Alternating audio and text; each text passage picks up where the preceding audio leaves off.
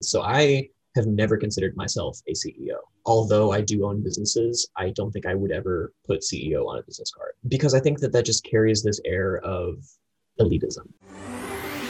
Are you ready to hear business stories and learn effective ways to build relationships, generate sales, and level up your business from awesome CEOs, entrepreneurs, and founders without listening to a long, long, long interview?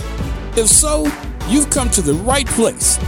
Gresh values your time and is ready to share with you the valuable info you're in search of. This is the I Am CEO podcast. Hello, hello, hello. This is Gresh from the I Am CEO podcast, and I have a very special guest on the show today. I have Anthony Bolognese of Capitol Hill Photos and Capitol Hill Clothiers. Anthony, it's awesome to have you on the show. Thank you for having me. I'm excited to be here. Definitely super excited to have you on as well too. And before we jump in, I want to read a little bit more about Anthony so I can hear about all the awesome things that he's doing. And Anthony Bolognese is a full-time entrepreneur who planted himself firmly and forcefully in the DC area by founding both Capitol Hill Photo and Capitol Hill Clothiers. He has taken photos for brands such as Nike, Coca-Cola, Walmart, and his work has been featured in publications including DC Modern Luxury, Capitol File Magazine, and The Washingtonian. He also created custom suits for DMV executives, members of Congress, and the occasional local athlete. Anthony, are you ready to speak to the I Am CEO community? Absolutely. Awesome. Well, let's do it then. So to, to kind of kick everything off, I want to rewind the clock a little bit to you uh, supplanted those seats, those those feet here in DC. Could you take us through a little bit more about your CEO story? We'll let you get started with all the awesome work you're doing. Sure, sure. Um, so first of all, I am a born and bred creative, and I have never, ever, ever wanted to go to college. Mm. Uh, so I finished high school uh, back in Florida. I was raised in Florida. Uh, did a vocational school kind of dual enrollment thing while I was in high school, uh, studying digital media and design. And then as soon as I graduated, left Florida because if you've ever lived in Florida, you probably have wanted to leave Florida. Um, planted myself just temporarily in North Carolina for two years, just kind of freelancing from home, doing everything that I could convince someone to pay me to do, uh, whether I knew how to do it or not, and kind of learned on the way, uh, learned by doing, and just kind of spent that two years building up my abilities there um, I ended up in DC, right in the DC area, because uh, the girl that I was dating at the time finished up her last two years of school down in Florida, moved up with me, and then immediately got a job offer in Leesburg. And I was working from my bedroom at the time, so knew nothing about Virginia, knew nothing about the DC area. Figured, all right, if there's internet up there, I'm game. Let's go. so we moved to Loudoun County. Humongous culture shock because I went from weird Florida to rural North Carolina to the IT tech mecca that was Loudoun County you know, in 2015. And, um, you know, every other car is a Maserati and people are actually dressed well. And, you know, there's actually a bunch of people out doing things. And it was just a crazy thing to me. So I, I saw this opportunity like, okay, there's a lot of money here. There's a lot of people here. There's a lot of room for me to grow what I've been doing digitally and kind of enter that in-person uh, world. Uh, so since then, I obviously went up to a, a, much higher cost of living being in this area from the previous two. Uh, so I kind of battled between working for somebody and continuing to work for myself. And um, it was it was kind of a battle. Uh, it was it's rough, you know, building from scratch or at least entering a new market. And I was still at that time trying to figure out exactly what I wanted to be doing. Um, so I ended up meeting up with uh, Barnett Holston, um, who runs the DC Fashion Fool um, blog and Instagram. Uh, and we just kind of we put together this uh, this big brunch for a bunch of local menswear uh, brands and influencers and bloggers. And I met what became pretty much my uh, my network, uh, my, my starting network for the DC area. And I ended up meeting my business partner, Robert Ordway, with Capitol Hill Clothiers. And we just kind of talked about our experience with custom clothing and our passions and our, our history. And we decided then that we were going to start Capitol Hill Clothiers. Um, and we decided, both again, based on our previous experience, that we didn't want to operate a retail storefront. We didn't want to have any physical inventory because, one, we had our individual things that we wanted to be doing. He works in the Senate. I was doing uh, photography full time. So we just didn't want to spend 90 hours a week owning and operating and managing and being in a storefront. Um, and on top of that, we just didn't want to take out a humongous business loan on you know a very risky idea.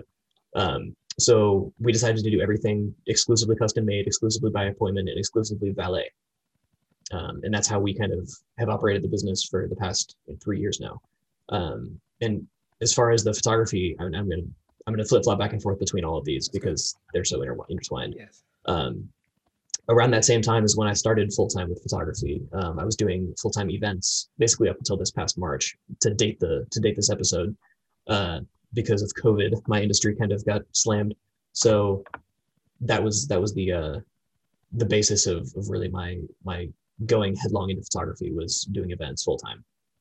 Yeah, that makes a lot of sense. And, and I appreciate you for sharing that. I think so many times that we're sometimes not sure how to have things come to fruition but i love how um, you talked about taking that step. And once you take that first step sometimes those things open up like the network open up for you the different opportunities open up. But i think so many times um, you know you plan and uh, usually i say ready aim aim aim aim aim and you never ever take action. So i love that you you know made those transitions and obviously move you came here where there's a load of internet obviously in the dc area and um, it, it provided other opportunities for you but you just continue to kind of take steps it sounds like yeah, ready, fire, aim is the way I've pretty much lived my entire life. yes, I love, I love jumping off bridges and then figuring out how not to die when I land. yeah, absolutely. Build build a uh, build a uh, parachute on the way down, so to speak. Exactly. Um, so um, I know you touched a little bit, you know, on each of your businesses. Could you take us through a little bit more about each of those and how you serve the clients you work with? Um, so with photography, I mean that has changed a lot over the past year. Um, but for the most part, I want, and this kind of goes for both of the businesses. I want everything that works through me to be a very intimate, personal experience.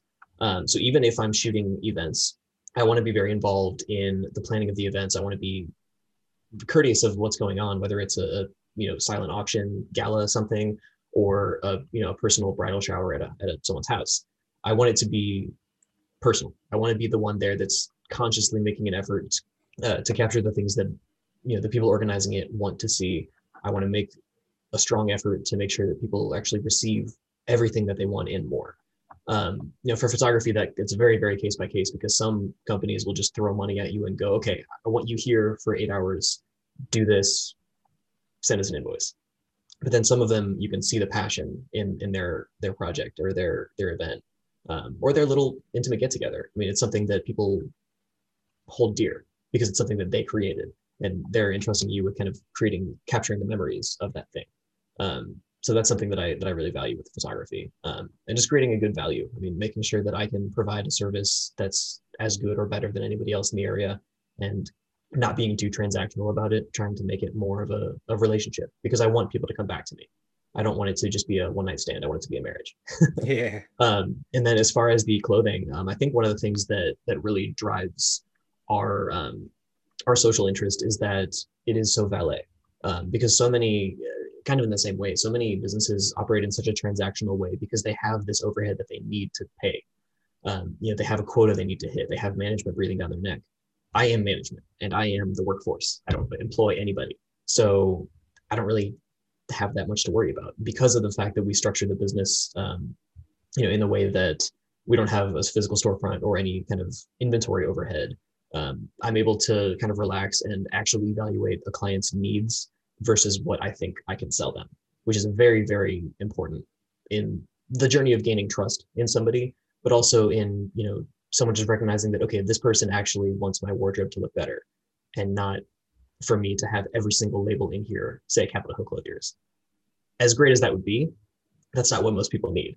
Um, and you know, being being able to do house calls, and again, this is not the time for that, but um, you know in the past life being able to do house calls and bring whiskey and cigars and kind of spend a couple hours just figuring out what's going on in someone's wardrobe and what their passions are what their hobbies are what their career is and getting to know them so that you can better get to know what they should be wearing or what they can be wearing um, is super important to me and i think that that reflects in the experience that our customers have yeah, absolutely. I appreciate you for, for, breaking that down for both businesses, and like as you said, almost similarly, um, that kind of I don't know if you want to say red carpet treatment, but really getting that um, opportunity to really like hone in on the person who you're working with and be able to create that experience for them. Because as you said, if you're taking you know f- uh, photos, it's more or less about capturing you know that event and capturing those memories so that they can uh, kind of um, I guess relive them to some degree when they see mm-hmm. them and remember the laughs, the cries, whatever happens you know during that time is captured. But in the same thing,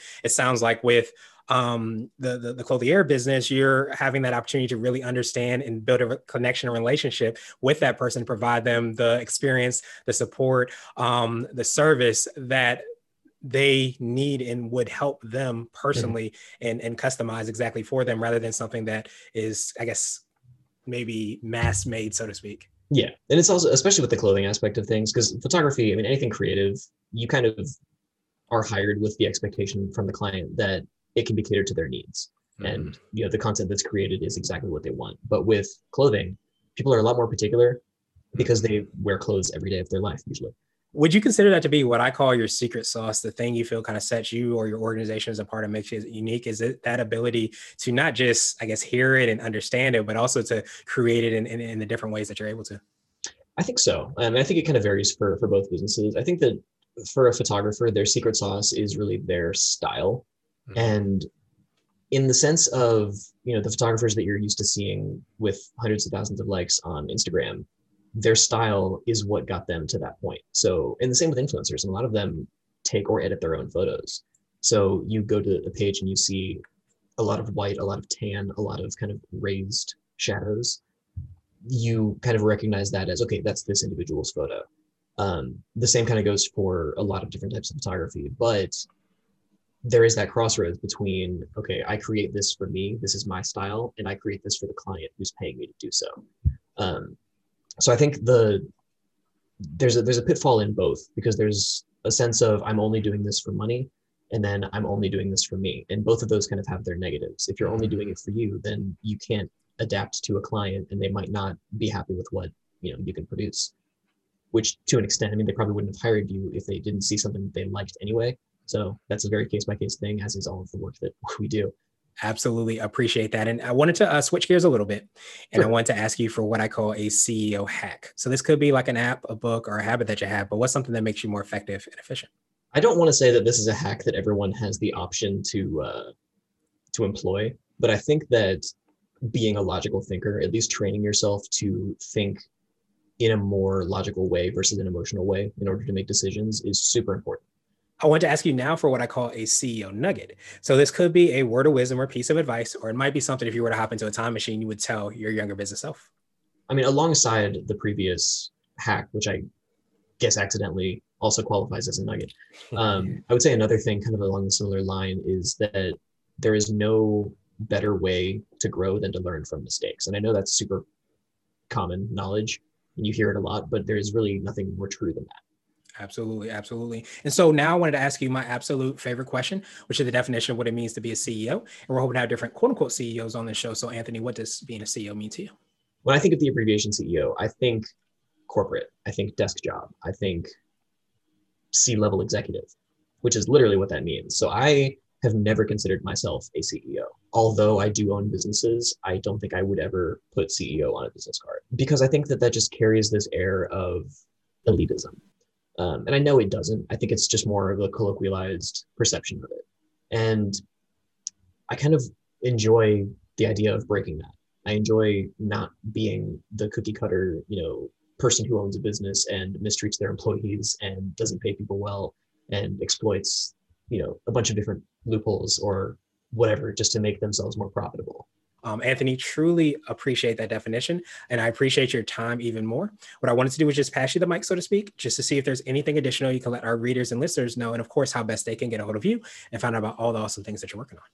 Um, so if I had to guess, I would assume that your most listening, or I guess your most listened demographic is people who want to be a CEO, who people people who want to kind of start their own thing are looking for the motivation or the drive or just kind of experience to relate to so that they can believe that they can achieve that. Um, is that a fair assumption? Yeah, small to medium size, and then those that hope to, to take that next level too. Mm-hmm. All right. So I just want to reiterate fail as much as you can. Please fail as much as you can because the more you can learn from that, the better off you will be. Um, and honestly, reading is a great way to do that. I mean, I used to have this weird stigma against the like self help type of book, heavy air quote on those, um, because I just I thought that the people that read those were the type of people who like were just super confused in life and like they were all an idiot's guide to like just tongue in cheek like you're stupid here's how here's how we can talk down to you to make it better um, mm-hmm. but then actually the girl that ended up uh, bringing me up to the dc area uh, she like forced me to read Rich Dad Poor Dad by Robert Kiyosaki, and that was the first book of that genre that I read. And since then, I have not read a single fiction book. Everything I've read for the past like five and a half years has been of that kind of genre because it's amazing to be able to learn about failure without having to do it yourself. And then as far as you know how to get in touch with me, I am incredibly accessible. Um, Anthony Bolognese on Instagram. That's A N T H O N Y B O L O G N E S E, like the pasta sauce. Um, LinkedIn at the same. Uh, I think my handle or my my URL on LinkedIn is just Bolognese. Um, and after that, I mean, it's capitolhill.photo for photography needs and capitolhillclothiers.com for uh, wardrobe needs. And I'm I'm doing free uh, wardrobe analyses all year this year, just as a way to kind of continue to meet people because I am socially starved, um, as we're still not really going out and doing all that much. Um, and also because I do want to help people and kind of give them a, uh, a bit of a, a clearer insight into what their wardrobe might be able to do for them. Awesome, awesome, awesome. Yeah, I definitely appreciate that, Anthony. We will have the links and information in the show notes as well, so that everybody can follow up with you. But you're absolutely right. Like some of the the the beauty of you know books and knowledge is that you get to uh, kind of walk the same steps to some degree of what mistakes people have made. So it allows us to get smarter and better. But we also cannot be afraid to make those mistakes ourselves. Mm-hmm. Um, and those mistakes are not final because we don't quit. We just continue to move forward and we learn from them, which is is huge as well too. So I think that combination of those is definitely what can give us that higher likelihood of being successful. So truly appreciate that. Appreciate your time, of course, and I hope you have a phenomenal rest of the day. Thank you for listening to the I Am CEO podcast, powered by CB Nation and Blue 16 Media. Tune in next time and visit us at imceo.co. I am CEO is not just a phrase, it's a community. Don't forget to schedule your complimentary digital marketing consultation at blue16media.com. This has been the I Am CEO podcast with Gresham Harkless Jr. Thank you for listening.